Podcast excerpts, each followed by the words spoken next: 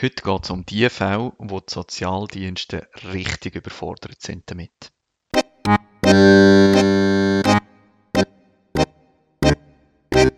Hallo, ich bin der Dominik und du hörst meinen Podcast. Ich arbeite 100% als Freiwillige im Flüchtlingsbereich. Mehr Info dazu findest du auf meiner Webseite www.dominikgalliker.info.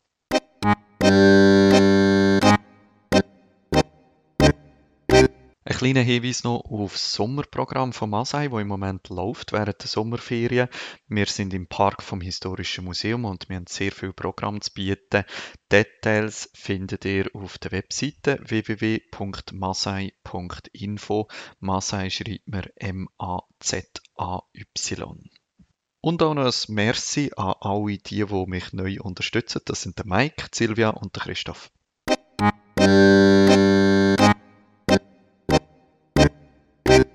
Leute, die die Sozialdienste überfordern. Also eigentlich muss man ja sagen, dass die Sozialdienste mit sehr vielen Leuten überfordert sind ähm, oder mit den Aufgaben, die sie diesen Personen gegenüber haben.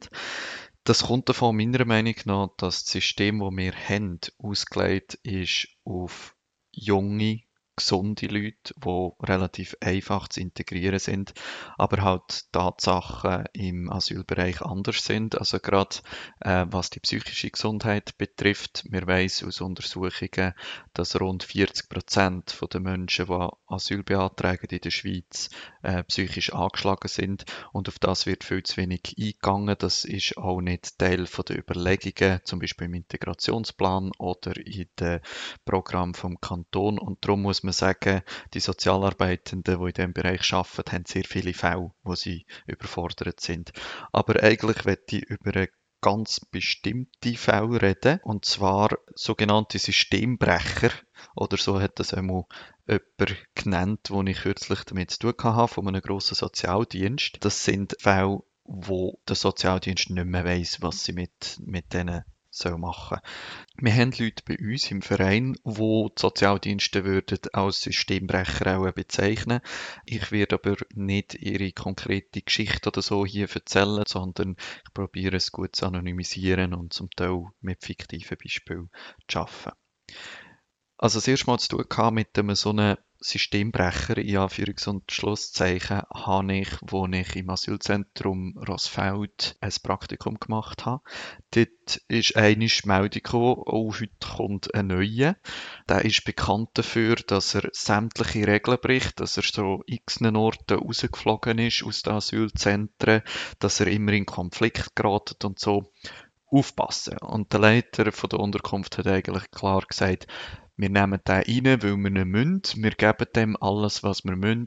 Beim kleinsten Fehlverhalten geben wir ihm äh, einen Zentrumsausschluss, ein Hausverbot und nachher ist er wieder draußen und das ist nicht mehr unser Problem. Tatsächlich ist der Mann gekommen, äh, nach ein paar Tagen ist er laut und aggressiv geworden während der Nacht äh, und nachher hat man ihm ein Hausverbot gegeben, zack, und wieder draußen ist er gewesen.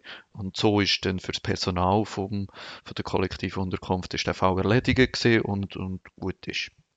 Das Ding ist ja, du hast in solchen Asylzentren verschiedenste Menschen mit verschiedensten Voraussetzungen. Und ich glaube, was viele Leiter von Asylunterkunft denken, ist, dass ihre erste und wichtigste Aufgabe ist, eine gewisse Ordnung zu halten, so dass alle, die dort sind, können dort wohnen. Dass kein Mais ist, zum Beispiel in der Nacht, wenn jemand am Morgen muss aufstehen und äh, in die Schule gehen und so weiter. Und natürlich, wenn dann so jemand reinkommt, wo, wo man weiss, der könnte aggressiv sein oder der trinkt viel oder so, der macht Probleme, dann wird das eben zuerst mal als Problemfall angeschaut, wo man am liebsten wieder draussen hat. Darum gibt es immer mal wieder Serie Hausverbot. Das bedeutet in der Regel, dass die Person, die das Hausverbot bekommt, einen Monat nicht in Asylunterkunft kann. Er bekommt stattdessen eine Kostengutsprache und kann mit dieser Kostengutsprache in einer Notschlafstelle übernachten.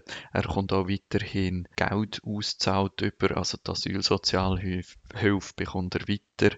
Und nach einem Monat kann er sich dann wieder bei dem Sozialdienst melden und wird in der Regel in ein neues Asylzentrum geschickt. Also konkret bei dem Mann, den ich vorher beschrieben habe, hat man können im System schauen, der ist eigentlich immer in Asylunterkunft, ist nach einer Woche, zwei wieder rausgeflogen, ist einen Monat obdachlos gewesen, ist in eine andere Asylunterkunft, ist dort wieder rausgeflogen, ist wieder obdachlos gewesen und so weiter und so fort. Es gibt so einen Kreislauf, wo man fast nicht rauskommt.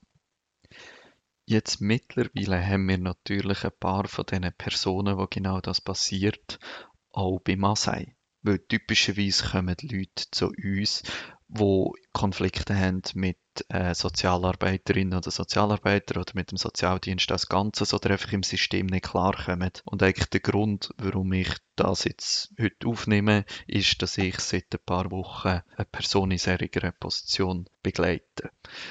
Was ich gemerkt habe mit den Leuten, die wir begleiten, ist, dass die vor allem etwas brauchen, nämlich sie brauchen unglaublich viel Zeit und Geduld von unserer Seite und vor allem es braucht starke Vertrauensverhältnisse, damit man irgendetwas kann an ihrer Situation ändern oder dass sie einen anderen Weg können einschlagen und genau das geben die Sozialdienste diesen Personen nicht. Sie geben ihnen keine Zeit, sie rühren sie sehr schnell wieder raus, sie geben keine Geduld und sie geben kein Vertrauen, weil sie sind in dem System immer die Bösen und entsprechend gibt es nie die Verbindung, wo es zum Sozialdienst bräuchte, um so eine Situation zu beheben äh, und ja, der, der Kreis dreht wie weiter. Und ich habe jetzt mal denkt, ich mache wie einen fiktiven Fall. Das ist ein bisschen zusammengewürfelt aus mehreren, die bei uns sind, aber die Person gibt es nicht. Sagen wir, es ist ein Mann, er ist 22, ist vier Jahre in der Schweiz, hat Ausweis F, also ist vorläufig aufgenommen und wird langfristig in der Schweiz bleiben. Ähm, er kann mündlich gut Deutsch, weil er viele Kollegen hat, weil er in seinem Umfeld Deutsch gelernt hat, aber er ist nicht wirklich in die Schule gegangen. Er ist vielleicht oft aus Deutschkurs wieder rausgeflogen auch, und darum kann er eigentlich schriftlich nicht viel.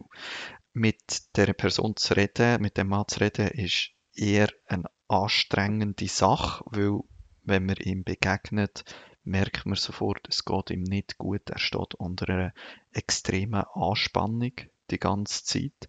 Er leidet unter dieser Situation und gleich wenn du mit ihm redest, sagt er dir die ganze Zeit, der ist geschaut, der ist ein Idiot, der hat mich unfair behandelt. Dort äh, ist jemand, wo mir etwas geben wo das nicht macht. Also die Schuld ist immer bei den anderen und nicht oder nur sehr wenig bei ihm selber. Die Person hat einen absoluten Hass auf den Sozialdienst. Das ist der Gegner der Sozialdienst. Er will nicht dort gehen. Wenn er muss in das Büro gehen, kommt er rein und wird sofort vorwurfsvoll oder fordernd. Und er kommt einfach in sämtliche System, wo er reinkommt, wo es Regeln gibt, kommt er nicht klar. Er kommt sofort in Konflikt mit diesen Regeln. Und was jetzt noch dazu kommt, ist das. Jeder, der Person begegnet, merkt relativ schnell, oh, die Person hat ganz offensichtlich psychische Probleme, sollte Behandlung gehen, aber die Person selber kennt das System nicht, weiß zu wenig darüber, was psychische Probleme sind oder will sich einfach nicht äh, mit dem auseinandersetzen. Also der junge Mann geht nicht in, zum Psychiater oder so. Er hat aber mit der Zeit Wege gefunden, wie er kann mit seinem eigenen Stress umgehen Und in seinem Fall ist jetzt das, dass er, wenn er Stress hat, von Alkohol trinken und meistens ist genau das der Punkt, wo er nachher in den Asylzentren aneckt. Das ist genau dann, wenn er den nächsten Zentrumsausschluss kassiert. Das tönt jetzt alles mega, mega negativ und mega schlecht. Was ich einfach noch sagen ist, alle die, die wir begleitet, haben natürlich auch sehr positive Seiten und Ressourcen und sind zum Teil super Typen. Äh, ich habe jetzt hier wirklich nur das Negative beschrieben, einfach zum aufzeigen, warum dass sie in diesen System nicht klarkommen und warum das Sozialdienste mit ihnen überfordert ähm, ist. Und eigentlich stehen viele von diesen Verhaltensweisen, die ich jetzt beschrieben habe, in direktem Zusammenhang mit psychischen Problemen, die ganz typisch sind für Personen aus dem Asylbereich, wie zum Beispiel äh, der posttraumatische Belastungsstörung. Und darum finde ich, sollte eigentlich unser System, das mit Geflüchteten zu, zu tun hat, mehr darauf sensibilisiert sein und auch vorbereitet sein, dass solche Verhaltensweisen vorkommen. Was braucht in diesen Situationen? Das ist so ein Kreislauf, oder? Da muss man irgendwann muss man rauskommen. Und was braucht um aus dem rauszukommen, ist Zeit. Jemand, der sich Zeit nimmt für die Person, jemand, der ein Vertrauen aufbaut und nachher die Schritte einleitet, was auch immer das ist. Und genau das haben aber die Personen in dem System nie, weil es, sobald sie noch immer wieder drin kommen und vielleicht könnten einen Kontakt aufbauen zu jemandem, fliegen sie wieder raus. Wir als Freiwillige sind da zum Glück ein bisschen in einer anderen Position. Was wir sehr gut können, ist Zeit geben.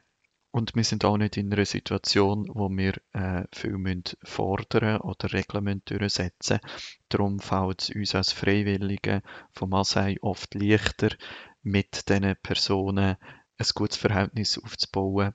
Wir haben zwei Männer, die mir einfallen, äh, wo wir schon seit sehr langer Zeit ähm, begleitet, seit 2019, wo wir können als solche Systembrecher bezeichnen. Und in beiden Fällen ist es uns gelungen, die Situation wirklich stark zu verbessern. Im Fall einfach, weil wir stetige Beziehungen aufgebaut haben, weil wir geschafft haben, ihm irgendwie eine Aufgabe zu geben. Und im anderen, der junge Mann hat sogar äh, jetzt eine Lehre gefunden, wo er demnächst wird anfangen der junge Mann, den ich jetzt begleite, ist zu uns gekommen. Ähm, er hat keinen Ausweis gehabt zu dem Zeitpunkt, weil sein Ausweis ist abgelaufen und der ist nie verlängert worden.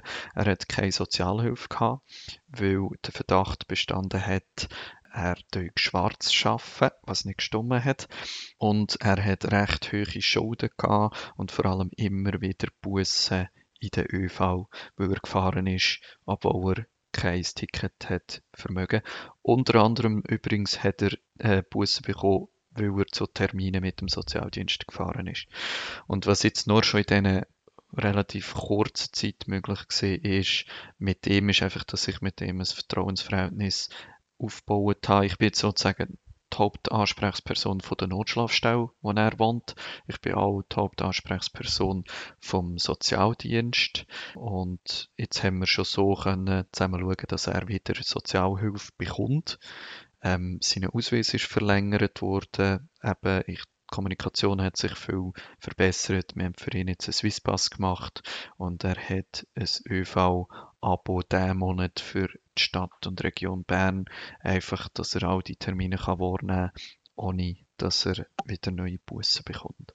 Und jetzt gerade in dem Fall wird es jetzt entscheidend sein, was in der nächsten Zeit so passiert. Ich glaube, die zwei Möglichkeiten, die es jetzt gibt, ist, entweder tut der spezifische Sozialdienst mit einem anderen Sozialdienst Problemfälle, in Anführungs- und Schlusszeichen, tauschen. Das heißt, sie würden den Klienten zum anderen Sozialdienst schicken, kämen von dem Sozialdienst einen anderen über, wo für diesen ein Problemfall ist und das ganze Kreislauf würde sich weiter drehen, dann würde selbstverständlich beim neuen Sozialdienst wieder anhecken und das ganze Spiel geht von vorne los.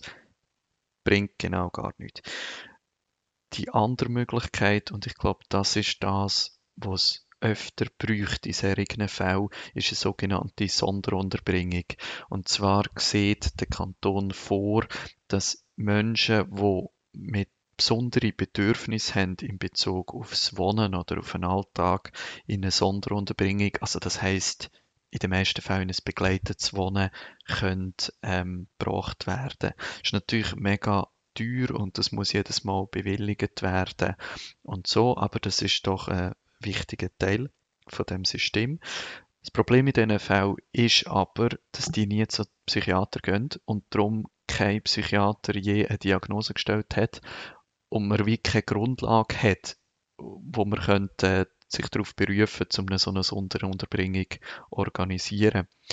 Und das ist, glaube ich, das, wo wir am meisten Einfluss darauf haben, wenn wir gute, starke Beziehungen zu diesen äh, Personen können aufbauen können. Nämlich, wir sind eigentlich die, die in einer Position sind, wo können mit den Leuten, wo wir, wo uns vertrauen, über das Thema reden, über psychische Probleme reden. Wir können sie zum Arzt begleiten. Wir können beim Arzt nach einer Überweisung zu einem Therapeut fragen. Wir können sogar mal mit zu dem Therapeut gehen, wenn das vielleicht irgendwie eine Hürde darstellt. Wir könnten sogar einen Übersetzer organisieren. Und wenn der Weg offen ist, dann wäre es auch möglich, dass ähm, jemand, der eben so ein Systembrecher ist, im Moment doch wieder einen guten Platz bekommt im System. Innen.